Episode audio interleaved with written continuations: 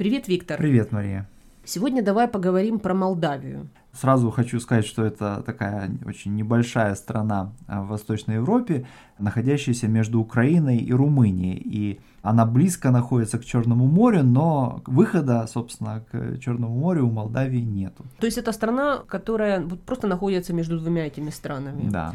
Смотри, ну вот все равно есть связи с какими-то большими процессами или с большими mm. странами у Молдавии, потому да. что она долгое время была частью Российской империи, mm-hmm. да, какое-то время она входила в состав Румынии, а потом стала снова частью Советского Союза. Да, независимость у нее... Уже 30 э, лет. Ну вот смотри, есть вот связь между Молдавией и Францией через Эйфеля, через вот этого архитектора, который строил Эйфелеву башню. Да, вот было на самом деле любопытно в свое время мне узнать, что железнодорожный мост, который построен был через реку Прут, а река Прут составляет западную границу Республики Молдова с Румынией. Так вот этот железнодорожный мост в конце 19 столетия был построен знаменитым французским инженером Эйфелем, тем самым, который построил позже знаменитую Эйфелеву башню, являющуюся такой визитной карточкой Франции и Парижа. Он, к сожалению, не сохранился, но тем не менее. Да, да? собственно, тот мост, построенный Эйфелем, был разрушен во время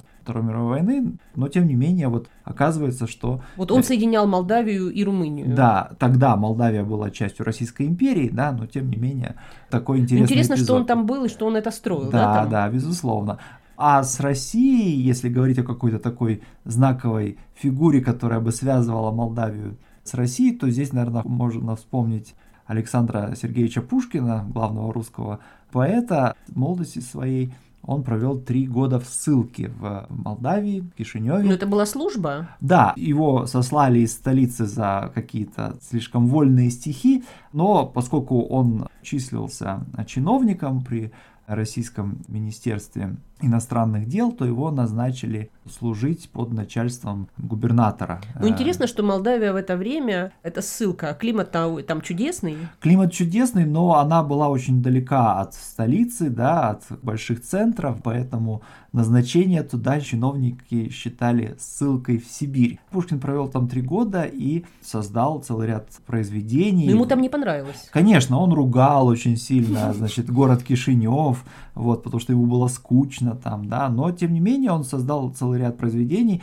он, насколько я знаю, начал писать Евгения Онегина, свой главный роман в стихах там, он написал поэму «Цыгане» про молдавских цыган, бессарабских цыган, потому что тогда этот регион назывался Бессарабией.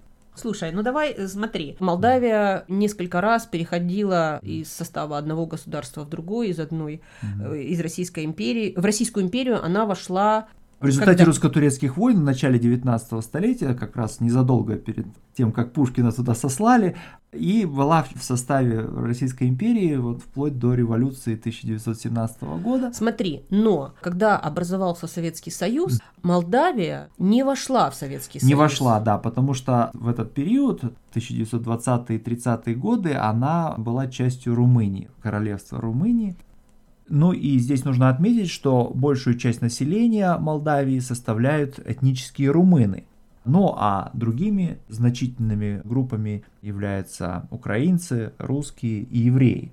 Да, а, евреев достаточно много было. Более того, я бы сказал, что если брать городское население, то они чуть ли не половину его составляли, по крайней мере, в Кишиневе в начале 20-го столетия. Ну, почти 50% населения были евреи. Ну, до Холокоста. Да, естественно, до Холокоста. Угу. А язык молдавский? А, а язык, да, язык называется молдавским. И, кстати говоря, в Конституции Республики Молдова язык называется молдавским, но на самом деле, конечно же, это то же самое, что и румынский язык. Другое дело, что и в Российской империи, и в Советском Союзе молдавский язык использовал кириллический шрифт, а не латинский шрифт, который используется в румынском языке в, в самой Румынии. Ну, то есть ты имеешь в виду те буквы, которые мы используем в русском языке, да? Да, да а не латиницу. Не латиницу. Хорошо. В сороковом году угу. Молдавия вошла в состав Советского Союза. Угу. И со стороны Советского Союза это было представлено как воссоединение этих земель, поскольку угу. они были и в Российской империи, то выглядело это так, вроде как они забирают свое. Ну, да. со стороны Румынии это выглядело как аннексия. Как аннексия, конечно, да. Ну и вот с тех пор существовала Молдавская Советская Социалистическая Республика, одна из 15 союзных республик. Она, конечно, была известна своей сельскохозяйственной продукции, конечно, в основном. Ну, конечно, это был регион виноделия. Ну да, вообще вот в Советском Союзе, да, такое mm-hmm. понятие, как молдавское вино, mm-hmm. да, оно очень ценится. И я знаю, что вот у нас были знакомые mm-hmm. из Молдавии, mm-hmm. и считали, что вот лучше молдавского вина, наверное, мало что бывает. Да, а я со своей стороны скажу, что я все-таки являюсь поклонником испанского вина, но вот если говорить про такие более крепкие напитки, то, конечно, вот то, что во Франции называется коньяком, да, ага. у нас она называется немножко по-другому, называется дивин.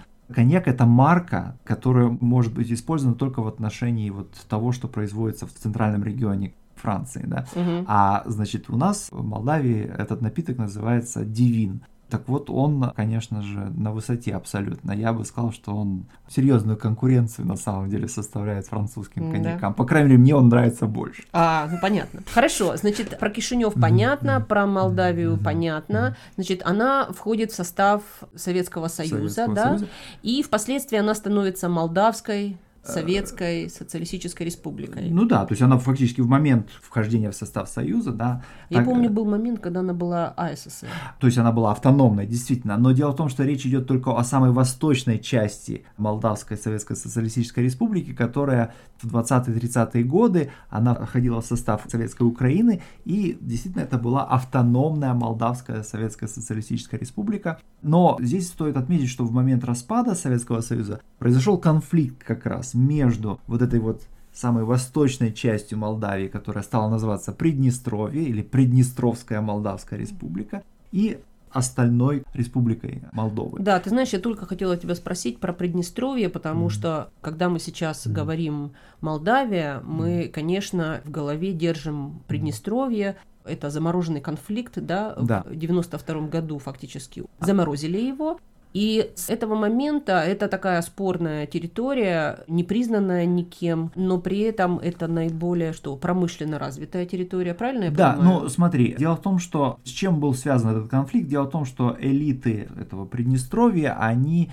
не хотели, им не понравился вот этот курс на воссоединение с Румынией, который в какой-то момент прозвучал вот на момент распада Советского Союза в Кишиневе, да? А, смотри, после распада Советского Союза Молдавия что? Она повернулась лицом к Румынии, что? И она пыталась присоединиться, да? Да, воссоединение, воссоединение с Румынией попытались, по крайней мере, об этом говорили, скажем так, да? И вот элиты Приднестровья, они, конечно, эту перспективу решительным образом отвергли, и имела место война, вот которая впоследствии превратилась э, в замороженный конфликт. Ну, то есть жить там сейчас достаточно сложно. Безусловно, очень значительная часть населения работает либо в России, либо в Европе, да, присылает в Молдавию заработки, да, для поддержания семей. Но вот я могу сказать, что я эмигрировал в Канаду почти 14 лет назад, но дело в том, что с того времени у меня было несколько возможностей приехать в Кишинев в качестве туриста, да, и надо сказать, что это замечательно, особенно если приезжаешь вот конце лета, в начале осени, да, то есть в сезон урожая, да, когда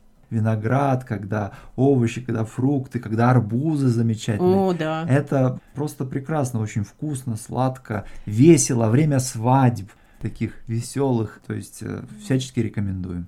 Ну хорошо, ну пока. Ну пока.